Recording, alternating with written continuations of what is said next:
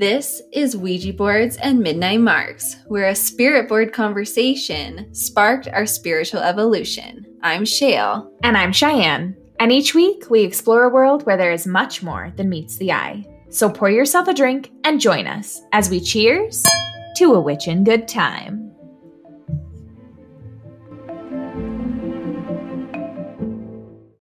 Good evening, my dear. What are you drinking tonight? Good evening.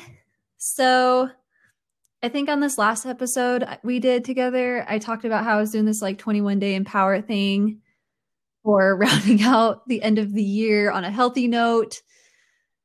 And part of the requirements of that were to get like 90 minutes of movement in. 30 of those are supposed to be outside, which I have not done that because it's cold outside and I'm a pansy. Um, and then the other things were like, in addition to, you know, eating whole foods, healthy, balanced meals, was to not have alcohol for 21 days. And uh, I didn't make it.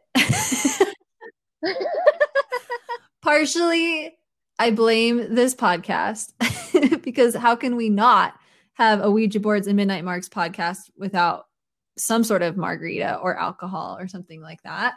Um, so shout out to Rowan from the podcast Season of the Witch with Rowan Oaken because he totally called me out on this and was like, "Hey, you know, are you going to be able to do that with with the title? Should you just call it, you know, uh, Ouija boards and afternoon tea time?" And I was like, "Man, you're right. That just doesn't have the same ring to it."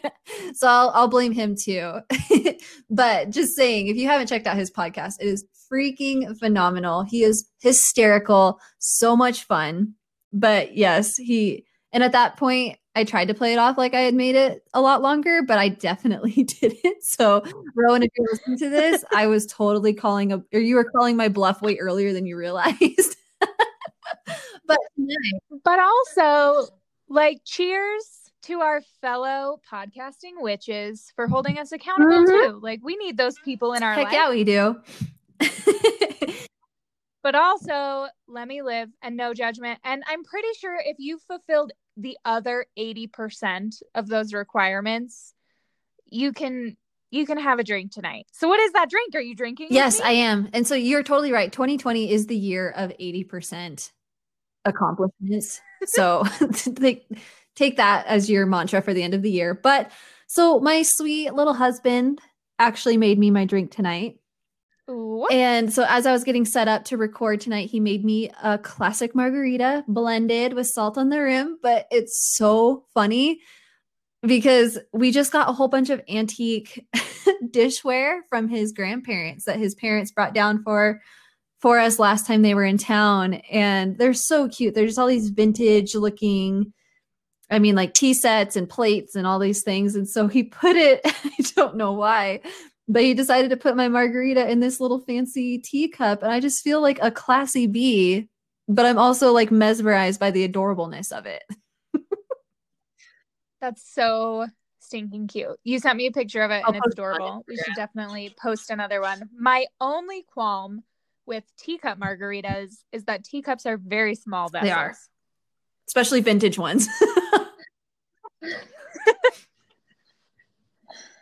oh, that's funny. And also, I don't know if this is a teacup thing, but this margarita is like melting from the outside in.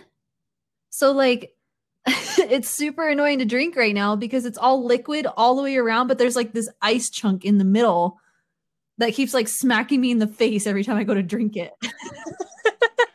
so, all aboard the struggle bus. Choo choo. Here we go tonight. uh, yeah, I will take your tickets on that bus and we'll hope that somebody else is driving the train. Yeah. Oh, I turned it into a train. So that's where my brain is. Oh, and you're rhyming. You're just like you're keep going. Keep... You're you're spitting rhymes. Like, couldn't even keep the analogy good in the same fucking sentence. Oh, okay. So, well. what are you drinking? I worked today at my day job and realized that I didn't have any alcohol in the house aside from the whiskey that has been present in my cocktails for the last few, and I'm kind of over it, which is not the whiskey's fault. It's definitely mine. You not Um, whiskey. So I stopped. Sorry. That's that's okay. It's hard. It's not something I can do all the time. And it's more of a folly. I need it in apple cider kind of drink. So I went and decided I was gonna take a leaf out of your book today and go one stop shop margarita because I was craving Mm. one. And I went to my grocery store because I had to pick up a few groceries and they have that like build your own six pack section. Yeah. So I saw your one stop shop and I raised you another laziness level. And I got a Cayman Jack margarita in a bottle with a twist off lid ready. I was just sitting here being like, how do you raise a laziness level on that? But I stand corrected. That is that is the way to do it. I don't think you can go any further than those two. But I went there and it's actually, I mean, I don't think it actually has tequila in it because it's a bottled malt beverage. But it is made with lime juice and agave nectar. And for a bottled margarita, it's We're going pretty eighty good. percent here. That's that's the mantra for tonight. So you made your eighty percent. We are here. We are showing up. I appreciate that. Thank you. So, what are we talking about? Oh my God, not even that. I don't even know how to podcast anymore. Should we draw a card? Uh, oh my gosh, yes. That's like my favorite part. I'm gonna I'm gonna light a little pitchwood because we clearly need an energy reset in this Mm, room. I wish I could smell the pine. Oh, it's so nice. Hmm. Although the last time it was really funny. I was um smoke cleansing upstairs in the bedroom and the um the stick of pitch I was using it's a really big one so it has it's super sappy and it took uh it had a huge flame and it set off our uh fire alarms because I wasn't paying attention and it was really dramatic and did not have the calming effect. Okay, Cheyenne. I think we need an intervention because because I light things on fire. Would it surprise anyone to know that I lit the candle that burned on my carpet last episode? I lit it. It's lit. I'm just waiting for it. to okay, so again. for obviously the listeners who don't hang out with us right now in the pandemic world, the last few times that Cheyenne have, and I have spent time together, which has been like three times in probably the last half of a year, every single time we've almost burned the house down in some capacity. yeah, when we were shooting our video promo and taking our photos, Shale had this cute fake raven that I definitely lit on fire. Yeah, he's he's a sad looking raven nowadays, and he smells terrible. Burnt feathers are not good. He's a little sin. by a little, he's a lot. R.I.P. Raven. R.I.P. Raven. Okay, so in keeping with today's theme of struggle, I originally for tonight I had higher ambitions. I was like, you know what? Today's the day we're gonna dive back into the Smith-Waite.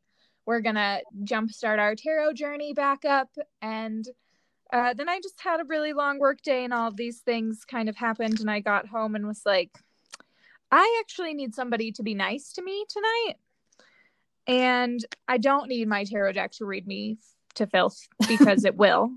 And I know this. And you know this. So we are drawing a note from the universe. Eighty percent. 80%. A note from the universe instead. Um, those of you who have entered our giveaway on Instagram will be familiar with this deck. Um, it is by Mike Dooley. You still have time to enter that giveaway, by the way. So if anybody hasn't, we are so close. I think 10 people away from reaching our goal on Instagram for our giveaway. Also- so share it with your Also, friends. the sweet things that people are saying to each other on that giveaway just warms our freaking heart, and that's just that's the kind of energy we need to be spreading right now. So, thank you to all who have entered the giveaway and said kind things and made someone else's day as a result. Yes. Okay, so the note from the universe deck is like it'll still check you a little bit usually, but in a very nice, like friendly cuff on the ear kind They're of like the cool aunt. Yes. Absolutely. Okay. Everyone take a deep breath. Just ask for the energy we are meant to call in this week for our collective good. What does everybody listening need reminded of tonight? Okay. Wouldn't it be nice to know, and I do mean really, really know, that everything, absolutely everything, is going to turn out just fine? Like, really fine, outrageously so. You can know this right now, as I do, if you just see yourself right now, as I do, a part of me. Santi, Santi, Santi, the sun, the moon, and the stars, aka the universe. Okay, universe. So it's gonna be fine, which is That was the message I think all of us need to hear as we're rounding out this horrendous year. Ooh, and that was rhyme. We're gonna make it. It did rhyme. Sorry. We talked before doing this about not over talking on each other, and look at me go.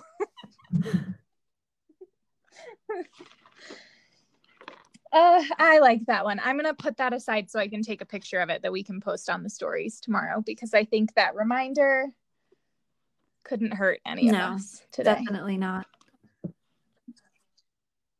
Now that we have shown up and done things in the proper order, what are we talking about? We today? are getting spooky. Yes. Fun. We're getting Cold. so spooky. Really spooky. It's okay. spooky. I was like kind of scary, but that was just straight up horrifying. And I apologize to all of our listeners. Stick with us, it'll get better. so if that doesn't set the mood, I don't know what will. Hmm. We're telling ghost stories. We are telling scary ghost stories and tales of the glories of Christmases long, long ago, Yes. which is a direct quote from the song. Oh God, what song? Why did I just forget the name of this song? Um, most wonderful time of the year. It is the most wonderful time of the year. Apologies, listeners.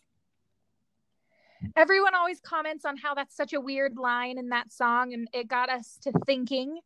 Um, so we did a little research, and turns out telling ghost stories at Yuletide is a very old Christmas tradition. And so we'd like to bring it back. We're sitting by the fire that might light my house. We'll find out. We've got our drinks in hand and we're going to tell some ghost stories. So, telling ghost stories this time of year comes directly from old Celtic, pagan, Norse, German solstice celebrations. So, the solstice is the longest night and the longest amount of darkness of the year, um, which was also believed to be a time when the veil was thinner. And um, that extended period of darkness allowed for greater connection and commune with um, with those on the other side, with with ghoulies and ghosties and spookiness. And it only really lost its popularity as a Christmas tradition when Halloween came to the United States. Um, way back in the 1800s, which was just an interesting phenomenon. We swapped it for a new holiday, created our own weird bastardized version, and then we turned Christmas into a whole different so you're telling me that Spookmas used to be a thing. used to be a thing and a thing for everybody, not just weirdos who like not just weirdos who can't let go of. Halloween. Not just us. Everyone used See, to be we we we were doing Spookmas before it was cool, okay? the original hipster was Charles Dickens, ladies and gentlemen. Charles Dickens is also responsible for Christmas the way we kind of view it now. Christmas really wasn't a thing. Like, you know, people celebrated solstice, but our traditions as we know them here and and even as we know them here in America because we've talked about this before. We've talked about this with Halloween. It's kind of the same with Christmas. If you've eaten in a restaurant here, like go big or go home might as well be on our national Seriously. crest, I think. So um, Christmas used to really not be that big of a deal. People were not super like wasn't something you were planning for a month in advance or celebrating for multiple days. It was a you know brief time that came and passed about, you know, reflection and hibernation, you know, the end of the harvest. It was kind of more of a, a new year type vibe before Dickens decided to bring it into our popular canon. So, A Christmas Carol was published in 1843. And A Christmas Carol is a ghost story. It is the OG Christmas ghost story. And Dickens, goth little boy that he was, wrote so many different versions of this story too. All of his um, stories around that time were and and they all involved the supernatural and a man being you know redeemed from some ghastly sin by visitations from these other other realm beings so i'm going to read to you this quote because i found it very funny um, to kind of set the mood so, whenever five or six English speaking people meet round a fire on Christmas Eve, they start telling each other ghost stories. Humor Jerome K. Jerome wrote in his 1891 collection, Told After Supper. Nothing satisfies us on Christmas Eve but to hear each other tell authentic anecdotes about specters. It is genial, festive, and we love to muse upon graves, dead bodies, murders, and blood. That's the OG Christmas vibe. That is a vibe I could get behind. I would have loved that at Christmas. So, yes, telling ghost stories during winter is a hallowed tradition, a folk custom that stretches back for centuries. Families would sit around the fire and while away these long, cold, boring winter nights when you couldn't scroll through Instagram endlessly with stories. What else were you going to do but entertain the other people in your house? and so i just i love that spooks and monsters were um were ever present so we're gonna bring them back you know it's so today. funny that you bring this up because when i think back on my favorite memories around christmas or around the holidays is or like the, it's the fact that i love listening to my family tell stories. Like folks who know my my dad especially know that he is just a phenomenal storyteller and he would just mesmerize a room really really quickly. And then he's also a twin. So when his brother would get involved too i mean they would just like ping off of each other and that's just it was so fun to listen to those stories but that was a culture that we had and especially for folks who kind of grew up in the country like myself that's that's a really integral part of the culture is, is hmm. to get involved with storytelling, especially when all the families around we haven't seen each other in a while. But what's so funny is that I feel like almost always at some point we would end up telling spooky stories. I don't know what would lead us to that, but we would eventually get there. And now it's kind of fun to to learn that this has been a trend, uh, not a transition, a tradition that people have held on to for so long. And it makes me wonder how much of that might have actually been passed down to present day. Oh, for sure. And I um I don't know about you, but like the the thought of that like coziness, you're all around the fire, you typically you're all snacking on something, you're just like cozy level 5000 that's when I want to tell scary stories. That's right. when I want to be scared because I'm surrounded by people who like right. There's that safety blanket. Ghosts can attack us in numbers. Yes. Exactly. Strength in numbers always. Okay, so let's just let's dive into it. What um I know we both kind of everyone you know it's okay, sorry. Starting over ghost stories are something I also feel like everybody has. Like, regardless of what level of spook it's at, I feel like everybody has a story that comes to mind. I don't know that I've ever asked somebody to tell me like a creepy story or a ghost story or some encounter and they haven't been able to come up. right absolutely so let's go let's do All it right so in. do you have any personal scary stories or ghost stories that you want to share just from Cheyenne's world?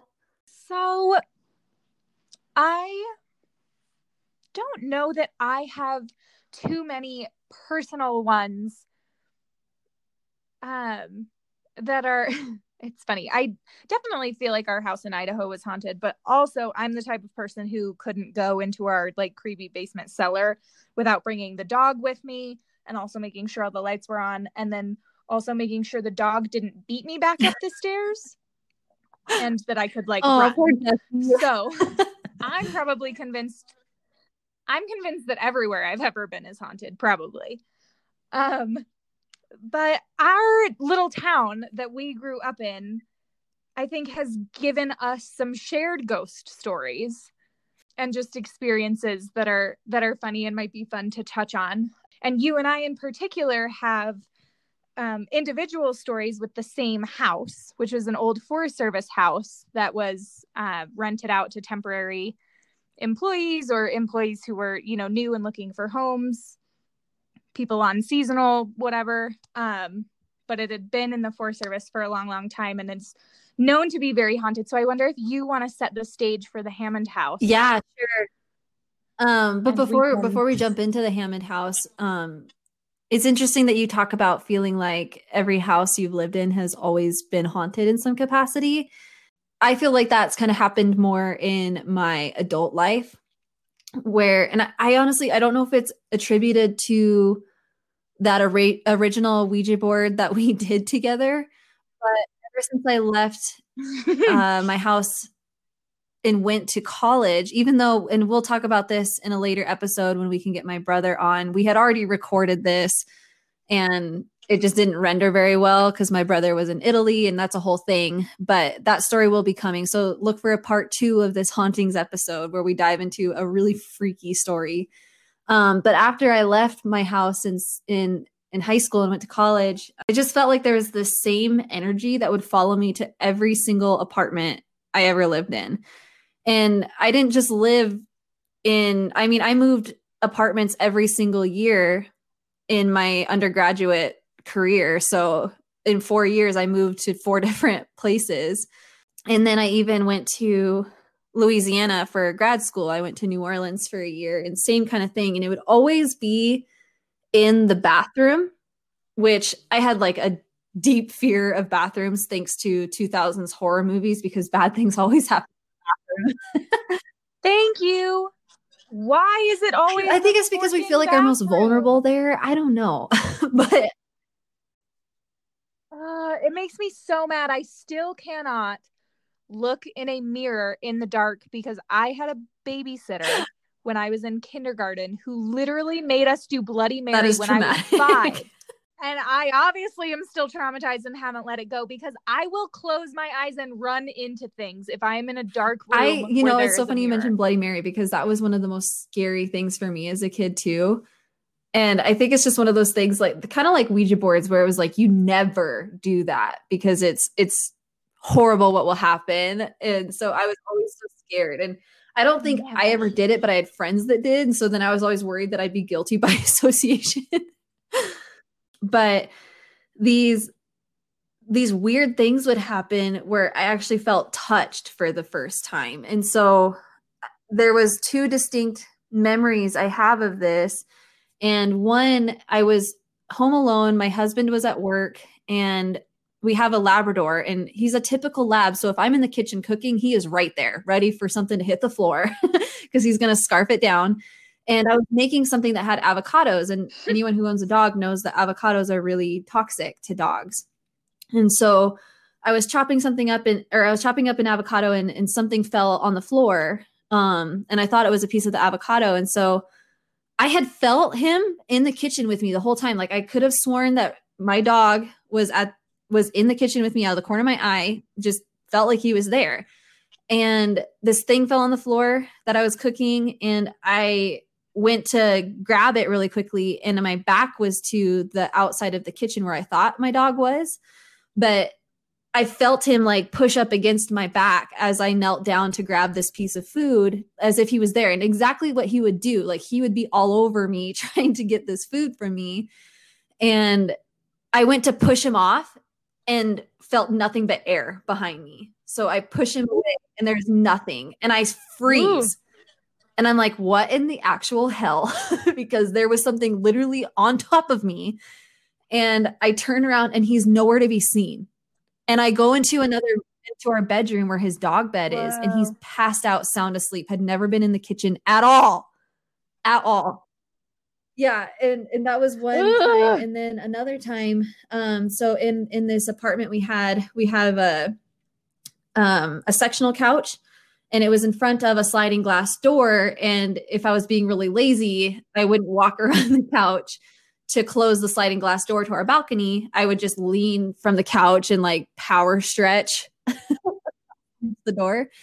And same kind of thing. I was reaching for the door and it felt like something like pushed on my back again. And as I felt like it literally felt pressure. And I did the same thing, went to sweep it off because I thought it was my cat this time or my dog again trying to kind of like get up on the couch next to me. And I went to push them off, and again, nothing was there. And I'm like, what in the actual heck? And so we have wow. this uh this holistic fair in in the town we live in in Colorado. And same. Anytime anybody joked, I was like, no, yeah. I shut that down so fast. It's like my kindergarten childhood trauma will yeah. not let you do this. But this, this energy that would follow me would always make it would sound like something was like you know most most bathrooms that I had in any apartment, almost all of them had a cabinet right underneath the sink. It wasn't a freestanding sink. And there would always be something that's like banging in there in the middle of the night. Sorry, I'm getting some like margarita salt in my throat. but I almost I always remember that from every single place. And then actually most recently when I moved to Colorado, this was so interesting because the apartment we moved into when we first got here wasn't that old. Um, I think it was built within, I don't know, like my parents' generation, if not sooner than that. But it wasn't like, I don't know, I don't think it was yeah any later than the 80s. I went to a psychic, had I've always wanted to do that. And I'm really, really skeptical, of course, of people who claim to be psychic because I feel like people could just tell you anything. and they do enough baiting and whatnot to try mm-hmm. and get you to answer a particular way. But this person, I I was explaining to her about this energy that I felt like has followed me to every single place I've lived. And she kind of sat with it for a second. She goes, "You know, I think it's a it's a young child energy and he's trying to get your attention because he doesn't know that he's passed on and he doesn't know how else to get attention other than like being mischievous or tapping you on the back or whatever he's doing because he's trying to let you know that he's there. And she's like i'm gonna i'm gonna kind of open the doorway for him and encourage him to pass on. And as she does this she gets kind of emotional because she's like oh my gosh his family's waiting for him. And I was sitting there with her and she's like, she's like, that's what he's needed this whole time is to just be made aware that his family's been waiting for him this whole time. And to this day, I have not had another experience. Like he's gone. I don't feel him around anymore. So yeah. Wow. Oh, that just gave me chills. That was such a I know. Yeah, it was it was very that. interesting, but I don't know how this energy got attached to me in the first place because I obviously picked him up somewhere in Idaho. but he, he traveled the country with me. he, he did. yeah. But sorry, that was like a long t- tangent from the Hammond house, but I just had to it, it reminded me of it when you were talking about feeling like that in every home you've lived in. No, I'm glad you told me that. Well, okay, so that's actually another thing about my feeling of that too. Like I even in this apartment, and these are like fairly new apartments. Um but I especially it's usually only when I'm alone, but I do feel like there's always mm. a woman in my peripheral vision downstairs in our living room. Um, Brandon, don't listen to this Brandon, one. tune out now. Out tune so out now, Brandon. um, but it's never felt. I've never been afraid, and I'm afraid of everything. Like, there's something about that energy or that feeling, like where at least in my adulthood, I haven't felt. I haven't felt bothered by it. If that makes sense. Whereas yeah, it totally kid, makes sense. And I think I think people like us that are more open to the spiritual realm and more inviting of it, I guess. Um, I think we do start to to realize how thin that veil is between this world and the next and how much we interact with spirits on a day-to-day basis but don't even realize it. I do think and maybe it was the same way with you when you were younger, but I feel like I was much more sensitive to it, as most kids are, as a young child.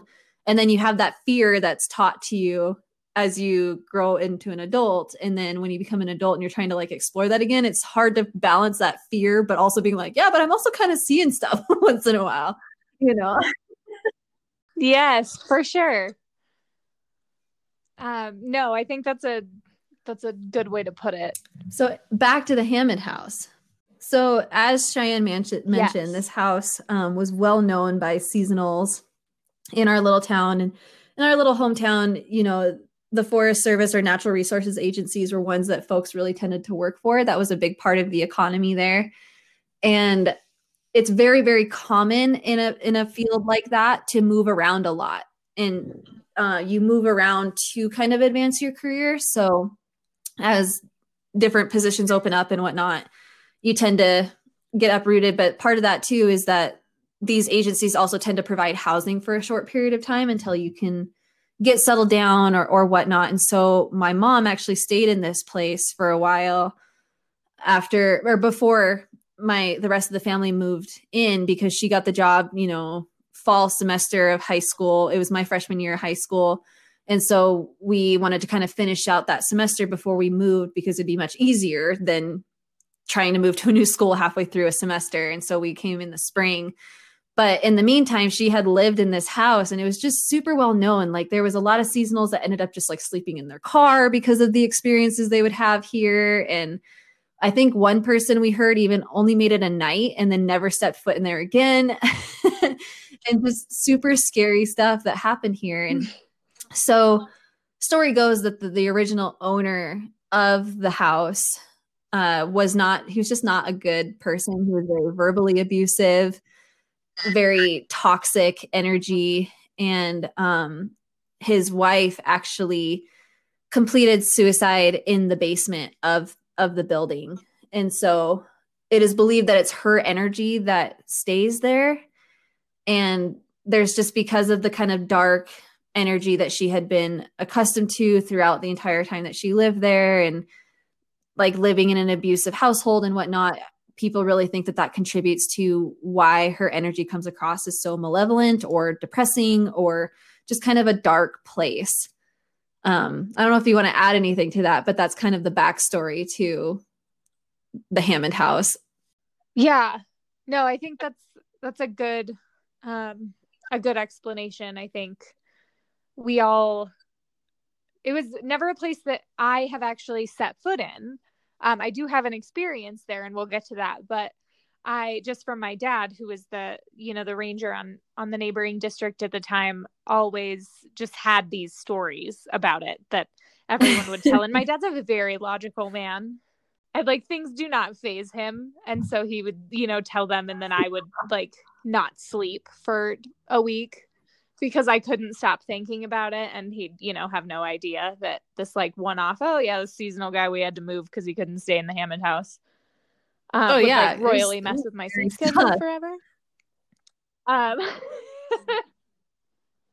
uh, but yeah so i only knew you know stories from from him and then you know we we talk about growing up in a small town in idaho as teenagers. You know you get creative with what you're going to do as far as how you spend your time so looking for trouble and exploring all of the supposedly haunted places around our little Especially when you're weirdos like Cheyenne and I that are always looking to get a spook thrill of some kind. we convinced so many people to go to all I of those know. places I almost feel like we should write apology letters to people, but at the same time, they were also looking for a thrill, so I don't feel that bad. Right. Everyone got a cool story. And that's actually what my story with the Hammond House is, is because I, you know, I knew all of these stories. I was probably trying to impress a boy. And I just remember telling because the people I went to the Hammond House with were not like my usual haunted house. Haunted crew. house crew. Uh like they were right, but they were like, you know, acquaintances. We maybe had a couple classes together. I don't know how we all ended up in the same truck that night, but we did. And then I was like, "Oh, I actually have a cool story in a place we could go. Let's go check it out." So I remember it was a, you know, a girlfriend of mine and then like three guys and another girl who I didn't really know that well and we were in my buddy's truck and was telling the story of the Hammond house and we went and we parked across the street. And my problem or not my problem but i also am one of those people though that like if i'm telling you this i need you to react with the appropriate amount of respect and when you're dealing with Yeah. teenage boys that doesn't necessarily always happen. Um so we get there and i immediately regret bringing people here because one of them gets out of the truck and he like goes up to the house and peeks in the window. Like, i don't know if people are staying here. If my dad finds out we're doing this i'm going to be in trouble. Like this was a mistake. Get back here. Because i'm also a rule follower. Um i don't like yeah, we were the goodiest two shoes by now. ever in school.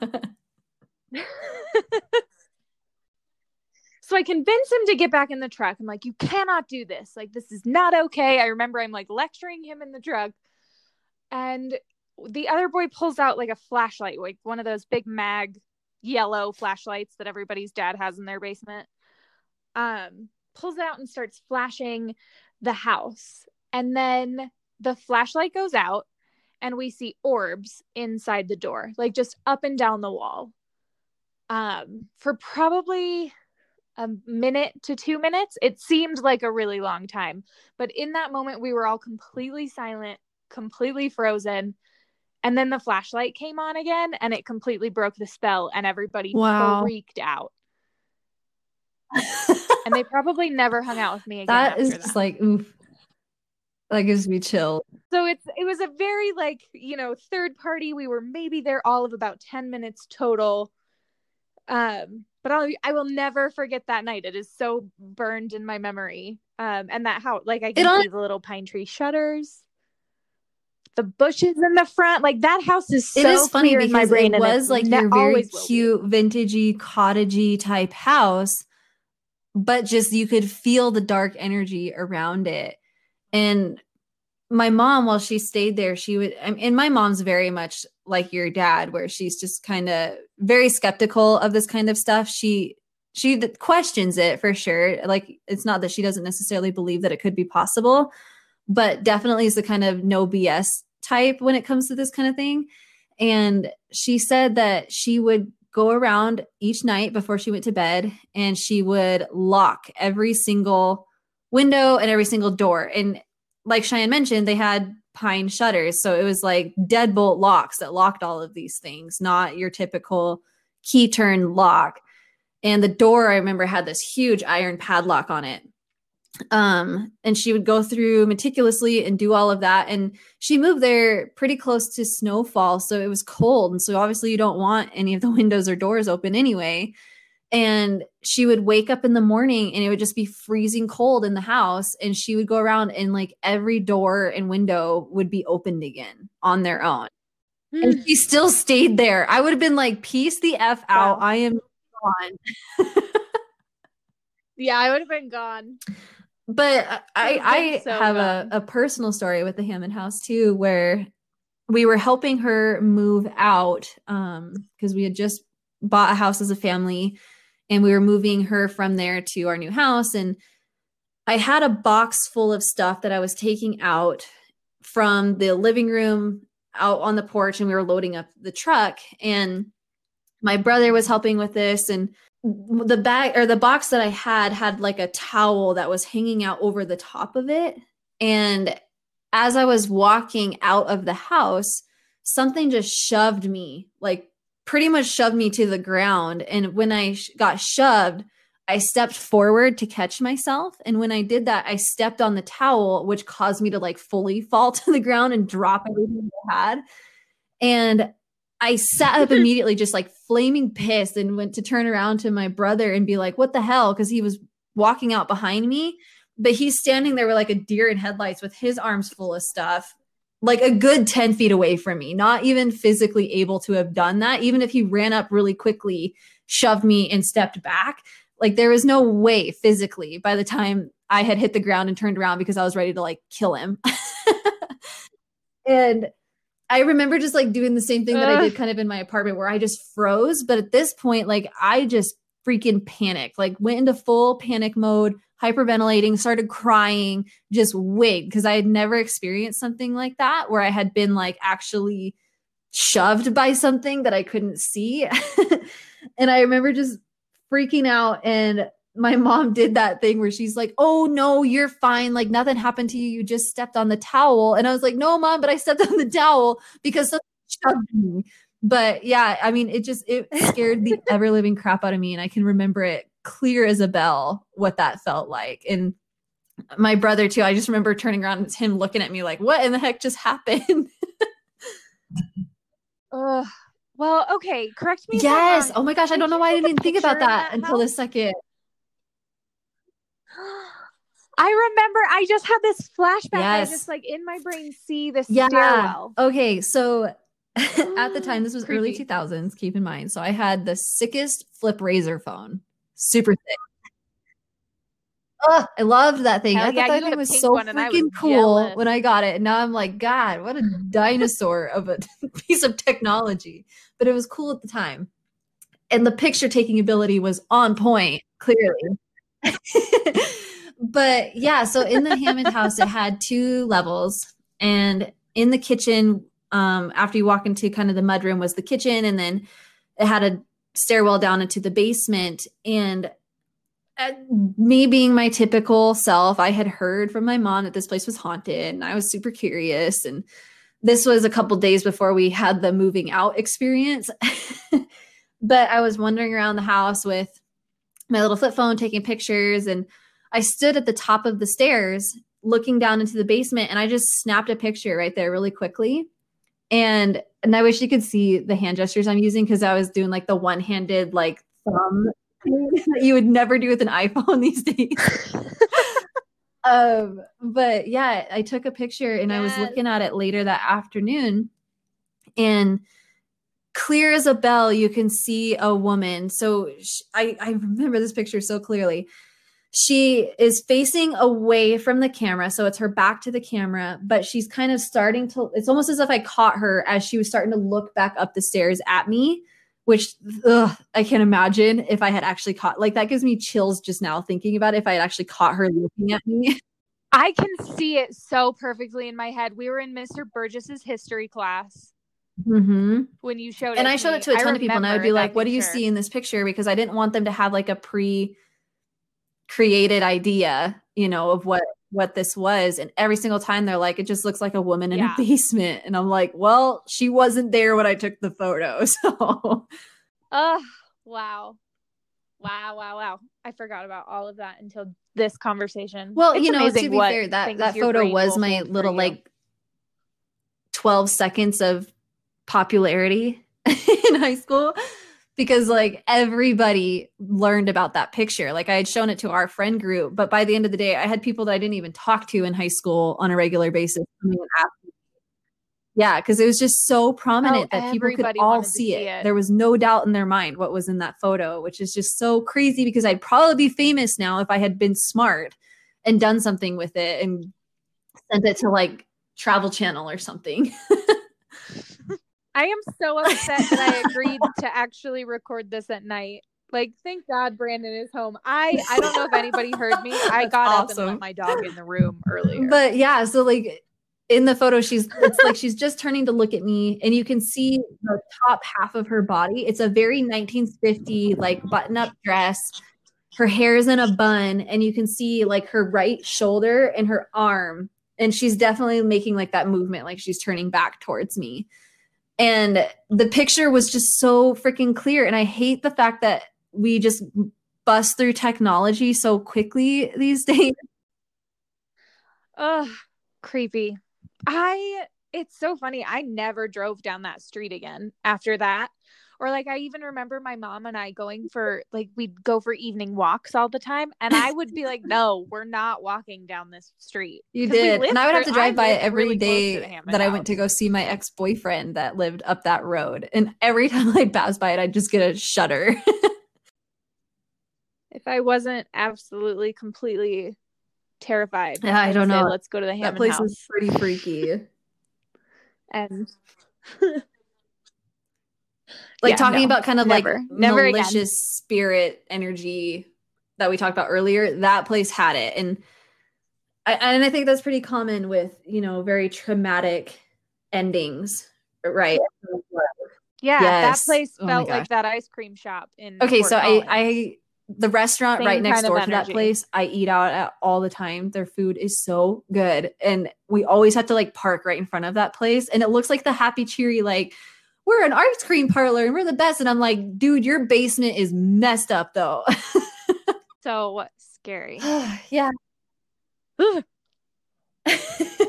right, tell me another one. so to kind of bring in um in our listeners a little bit because we know that some of you all are spooky spooky peeps out there we picked a couple of the stories that folks sent in and so we thought it'd be really fun to share these and so one of the stories i want to start with um, the person that wrote it in her name is kylene and she is a mom to a beautiful little boy. We're going to call him jay but jay is a little haunted.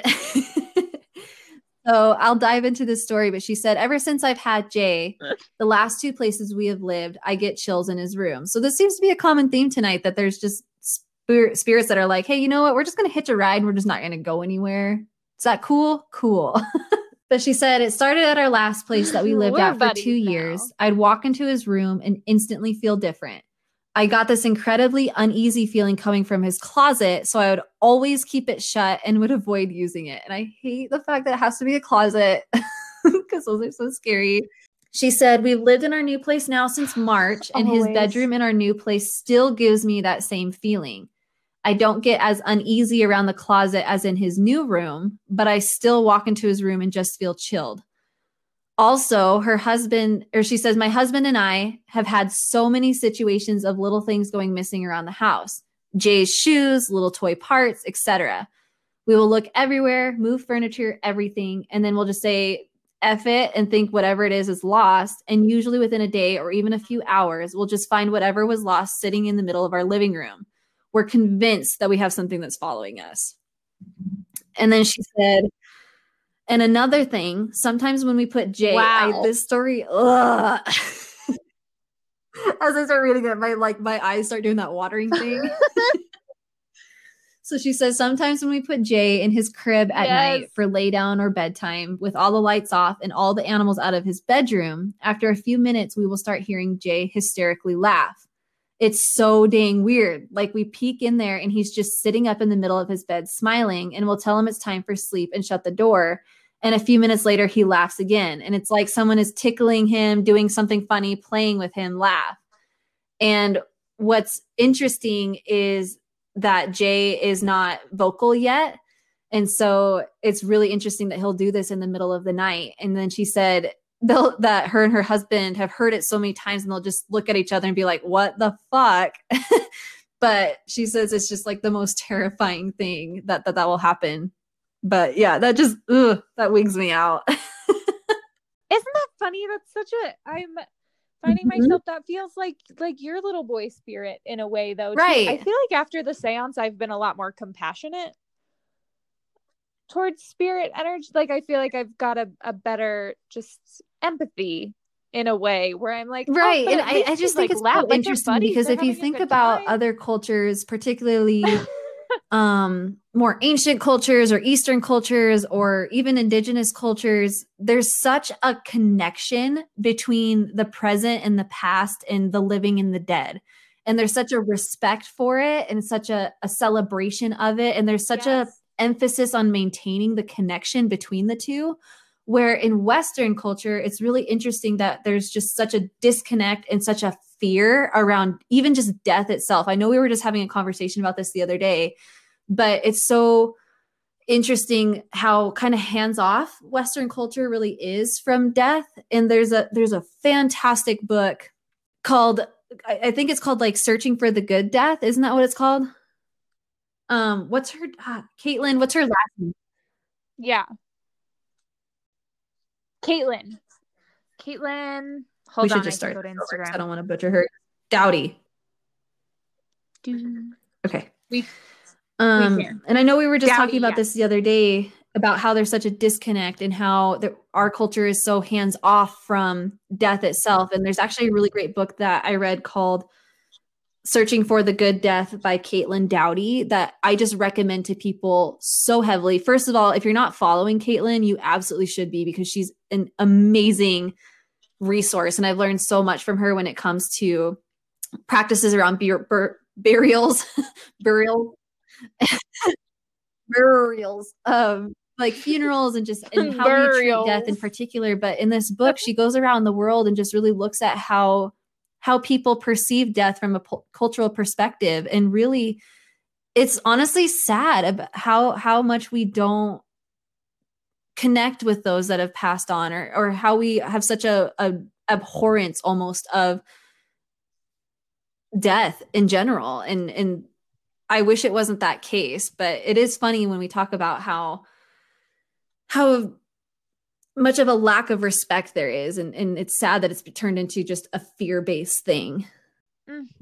Yeah. There's just so much knowledge there that we ignore whether intentionally mm-hmm. or not because of things like fear. And and I and don't know if other people feel this way, but I feel like I get a lot of insight from like folks that have been passed on. I, I get visits a lot in my dreams. I, I don't think I'm somebody who necessarily like hears people frequently. I definitely don't see spirits. Except for like I think we talked about on the podcast in an earlier episode about when I saw a foot move through a room after my grandmother passed. But other than that, I don't really see a whole lot unless yes. it's something like out of the corner of my eye or, or something like that. But I do get visited a lot in my dreams by loved ones that have passed on. And I feel like they'll always come at a time where I'm just feeling super stressed or super low, or I, I am at a crossroads on something and I I don't feel like I can get an answer. And usually they're just pretty freaking blunt, right? Like it's like in in present times when people are still living, I feel like there's all those like social dynamics and stuff where they they're afraid to tell you what you need to hear, but in your dreams they're just like, "You know what? No, this is what you need to hear and it's probably not going to feel good, but it's what you need." uh, yeah, I feel that for sure. I definitely dream about past loved ones a lot. Um or I'll just have I feel like I just will have mm-hmm. these memory flashes too where you just like suddenly you see just that moment or that person so clearly in your head and it just kind of finally clicks in. Right like, oh yeah okay this is what i'm supposed to do. Got it. Like but it always comes it's the same kind of thing or like i'll have those deja vu moments with people too in a way where like i feel like i'll i'll mm-hmm. dream about a conversation and then we'll have it but yeah that's that's very interesting. Dreams are a very powerful and interesting tool because they contain so many just so many multitudes and absolutely so and i guess where i was kind of going with that is kind of taking it back to the the western culture perspective and how we tend to just kind of write stuff like that off and be like oh it's it's meaningless. It's our subconscious just kind of going into hyperactive drive or whatever. Um, but one of my favorite teachers that I like to learn from is yeah. Asia Suler. She's an amazing herbalist and, and wellness practitioner. And um, I'm taking her intuitive herbal class, which, oh my gosh, is so good. Um, but the, the most recent kind of module I just did was on mm. dreaming. And she brought up a really interesting story that I didn't know, but I don't know if you know this, Cheyenne, but um, I guess Harriet Tubman is known for having narcolepsy. And this is something I didn't know about her. But yeah, so I guess it, it wasn't like a um really a genetic form of it. It was actually caused by a slave owner hitting her with a blunt object when she was younger. But it caused it caused narcolepsy and, and she really attributes her success where she led over 70 people to freedom in the north safely without ever getting caught and she really contributes a lot of her success to her narcolepsy. And when she would fall asleep, she would actually have kind of an experience where she would leave her body and float above the roots and identify where there might be barriers or where the safest route was. And she really truly thinks that that is what helped her be so successful in in getting folks to safety which i just was so fascinated by. It's just incredible. Wow yeah. That's incredible. But anyway, back to ghosts. Yes. I know it's Ah, been no, really fun tonight. All of the I think it's part of us is, like, has gone. we get spooked out and then we're like, but let's also talk about the cool parts of dreams. Mine's got like a sip left. Also, I I'm finished milking. my margarita, so All right, so we'll share one more story and then we'll kind of get teacup. into ways in which to protect yourself spiritually from spirit. so, I have a cousin. So, my family, you'll come to find, Yes. all of us tend to be pretty freaking haunted. I don't know what it is about us, but it's a thing we have. Um, and this poor cousin, she's not even associated by blood. She's um a cousin by marriage, but I'm like, well, you joined the right family, I guess. but um she has a beautiful little daughter. All right, and her house in Arizona Yes. is known for being haunted and she's had a ton of experiences there. Um and it sounds like her husband uh had experiences there before she ever moved in. And I think it's haunted by a a soul of a man who had passed on. Um, I don't remember if she said that he got ill in the house or something like that, but he actually died in the home. But he makes his presence known. And she says it's not somebody that necessarily feels malicious. It's more of kind of that mischievous, hey, I still think this is my house kind of energy. Like, I don't think he's realized that he's actually passed on kind of a thing. And so, similar to Kylene's story that we heard a little bit earlier, she has Yeah. seen kind of experiences where things will be moved around in her house and she will look and look and look for it and it'll show up in the most random place. And so an example she provided I think was her driver's license and she was super frustrated cuz let's be honest, going to the DMV sucks and no one wants to have to replace their driver's license when it expires nonetheless when there's not a necessarily need to. and so um she she couldn't find it she looked for three weeks i think she said and um finally was like all right i guess i gotta order a new one went through the process of that and then that afternoon found it just sitting in the middle of the couch and um she said kind of most recently wow. her daughter will do this thing where when she sees somebody she'll give this kind of like high pitched squeal and then come running into the room like if she sees like the fedex guy walk by the window or something like that. And she said that they were home like home just her and her and her daughter and it was dark and and her daughter made that noise and came running into the room. And so she checked her kind of ring cam like the security system and there was nobody around but she's like she does not make that noise unless she's seen someone. And she acted like that she had seen something like down the hallway or somewhere kind of in the house which just like wigs me out. Yeah just randomly just fell off the wall and flew across the floor like the wood And trim. even if that's something that's Wow. you know starting to wear away i don't think it just flies off the freaking wall on its own. You know it takes some force but i think she said that same day after something weird Oh, like that had man. happened the the trimming above her doorway just freaking fell off the wall Uh, okay, Mission so accomplished. now that you've sufficiently freaked me out, how do I sleep tonight? What can I do to protect my space and my brain? Are there any reasons I maybe wouldn't want to do any of Yeah. these things? So, um, Um, bring me- we, we bring can definitely dive into knowledge. herbs first of all. So, a couple of herbs that are pretty well known for protection in general, but can also be kind of a booster when it comes to spirit protection as well. Is the first one is rosemary. So, when it's burned, and, and rosemary, it's just an herb that's just wonderful for everything.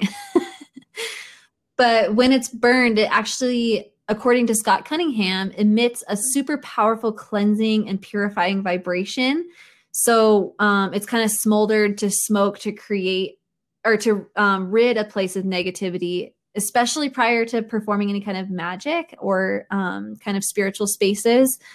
And it's actually one of the oldest incenses. So um, before things like incense cones and sticks were made, um, people tended to just burn herbs loosely as a form of incense. And it's kind of one of my favorite ways to still use incense um, because I feel like you really truly connect with the herb itself and the energy it emits as you continue to sprinkle it. And it, it makes you be a little more in that space, right? Like you can't necessarily have loose herbs and, and light them on fire and then like walk away like you can with stick incense. So you have to just be a little more cognizant of that.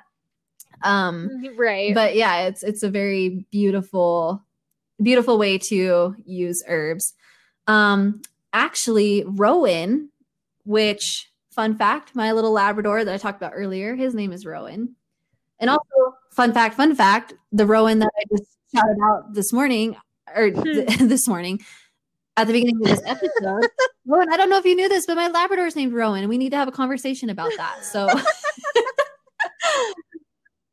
this we have truly. Oh, we've lived so many lives in the last hour.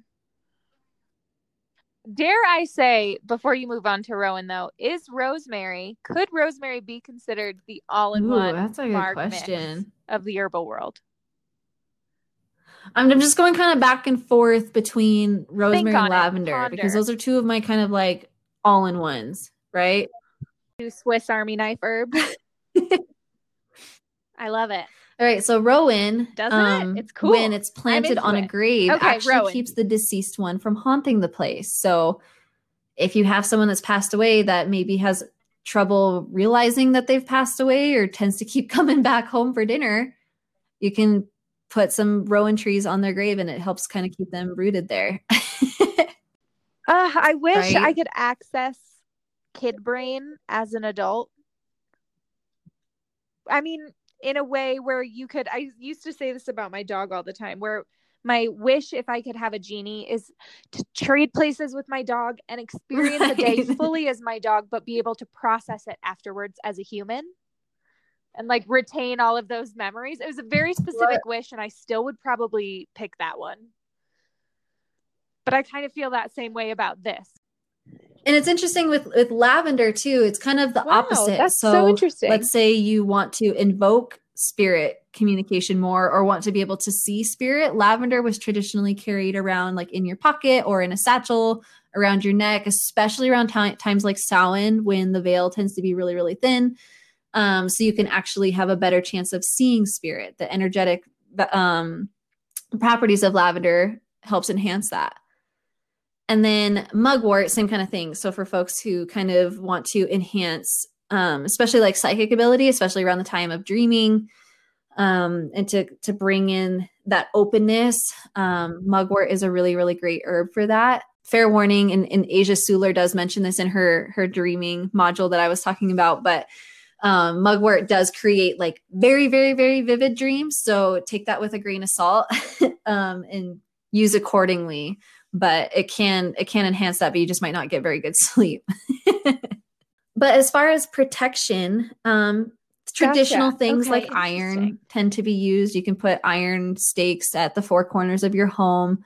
Um as far as like keeping things the f out salt is really good for that. Um i actually just took a really really great class from um, a local teacher here. Her name is sterling moon and she's fantastic. You should follow her on Instagram. Her uh, her tag is at Sterling Moon Tarot, and we'll put her in the show notes as well.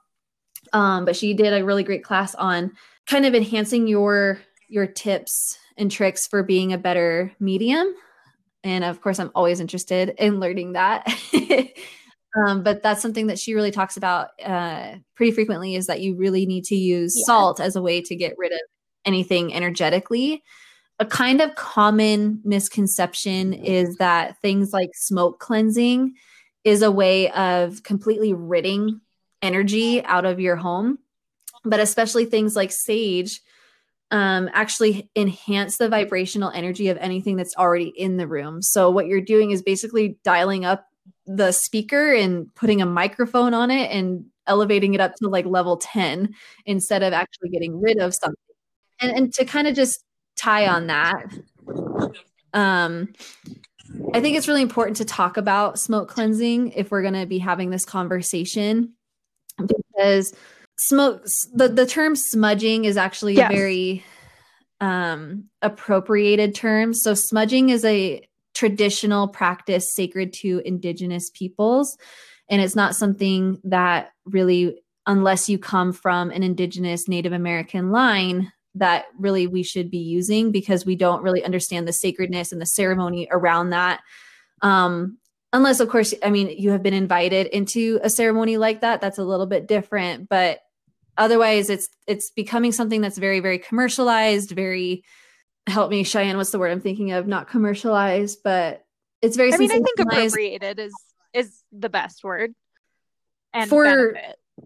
decades, probably even centuries, I would say, um, native peoples were were demonized for their sacred practices, right? We're for connecting to spirit, for participating in things that were seen pagan. And when we say pagan, it's like with that negative connotation that, you know, it was something that was like considered illegal or dark or demonic or whatever. Um, but now is becoming something that is almost like taken over by capitalism and sold, right? So, especially with kind of new agey movements and stuff like that, smudging was something that became very popularized because people see it as a way of ridding things of energy that they don't necessarily want when that's not actually what it's used for traditionally. The traditional use is to amplify energy.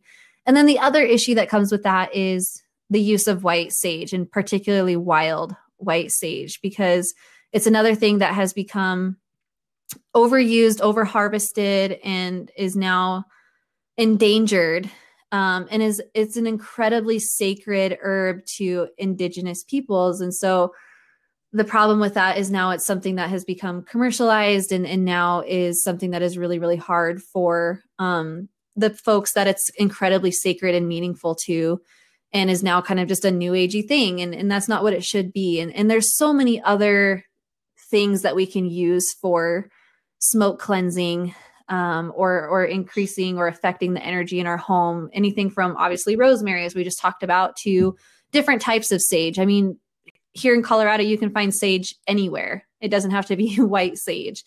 Um, blue sage is super great also or you can use things like like cheyenne's using tonight um, right. pitchwood which is also really fun when you find it. It's it's one of those kind of mountain treasures that I just like lose my mind over when I find a pitchwood stump. It's the greatest thing because what's really cool about pitchwood is that it's something that the tree has to die in a certain way for it to occur. So it can't be like chopped down. Um, it's actually where the tree kind of passes away and all of the sap in the tree melts to the bottom of the tree and then um, crystallizes and becomes a resin. And it has to happen in that way for pitchwood to occur. Otherwise, the resin like evaporates or it's not existent or it's taken away with the rest of the tree when you chop it down. So it's really kind of a testament to a very natural process of a tree dying, which I think is why it holds so much energy. Or, I mean, there's like cedar or juniper. I mean, there's a million things we can use. So we don't yeah. necessarily need to use white sage. Well, and I think that's that's an important reminder for everybody right. in general. Appropriation will make you think that there are no alternatives because that's literally capitalism. So, like, just do a quick Google search will just bring you so much information. Um, so I think it's important to remember that if anyone is trying to convince you that there is only one one tool, right. one herb, and even even I mean smoke cleansing in and of itself is not an only incorrect. tactic that folks can use. I mean, if you kind of look at your ancestral line, it's it's a really fun thing to do is to see what did your ancestors do as a form of affecting energy. So I think Cheyenne, you said in your Dutch lineage, they use sound cleansing with bells, right? Yes, bells. I love bells. Bells are so cute. Bells remind me of fairies. Bells are my kind of magic. They're tinkly and sparkly and they just right but that's just another I, example of some so, uh, something very very powerful that you may not think life. of as a way to manipulate the energy in a room and so i think it's it'll be a really fun exercise and some homework for our listeners who are interested in this and how they can elevate the negative energy in their house is to look at maybe what did your ancestors do or a culture that you feel really closely aligned with um, what what did they do? And that that's something that you can really incorporate into your own practice. Yeah i feel like i was yes, like that tonight. i was like i took this class and that class and I'm like we love so much that is something that I think I'm very grateful yes, about the pandemic. is junkies. I love it. I feel like I have access to more classes because they've all been shifted online. than I would have otherwise that I would normally be required to attend in person. And I mean, you're always going to lose a little bit of like that teacher to student connection, or it's a bummer that you can't like connect with the other people in the classes easily. But to be able to get that much more content that I probably wouldn't be able to access as regularly or even at all, thank you, pandemic, for that. Absolutely. Yes, I agree. I like counting our blessings where we see them. I think it does. Mm. Well, does that feel like a good place to bring in a perwitchin slip? okay. Our perwitchin slip this week. I love this episode because there were moments where I was very nervous. And then when I hear ghost stories, I'm like, tell me more. I turn into like a like because they're supposed to.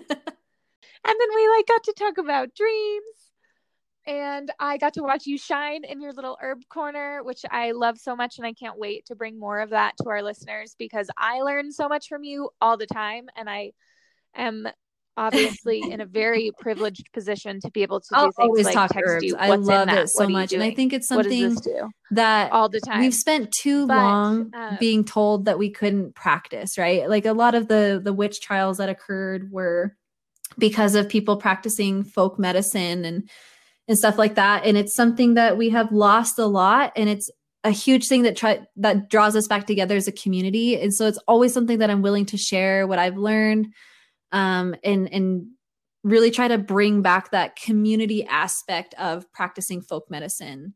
And I think there's a lot of healing in that. Mm, I love that I so love much. I'm so excited to see where this grows with you too.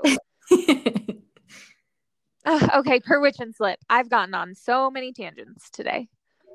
Your perwitchin slip is if you need to hunker down tonight with an episode of Friends or read a good book or flip through a magazine or take a bubble bath before bed to get your brain in a more cheerful place, feel free.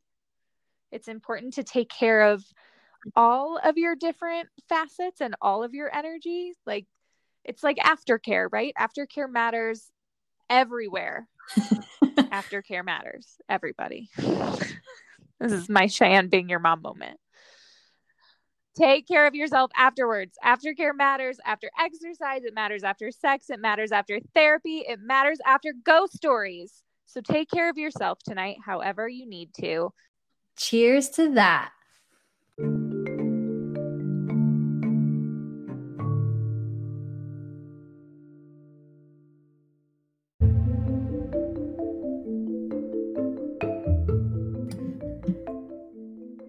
Thank you for joining us on this episode of Ouija Boards and Midnight Margs. If you're having a witching good time, we hope you'll help us to grow this little coven. You all know it's us against AI in this algorithm eat algorithm world, so please help us out. Please like, rate, and subscribe anywhere you're listening to us. Also, we want to connect with our spooky Marg loving friends out there, so please like and follow us on Instagram and Twitter. Links for those profiles will be in the show notes. And hey, be sure to tell us what you're drinking tonight. We love you all so much, witches. Cheers.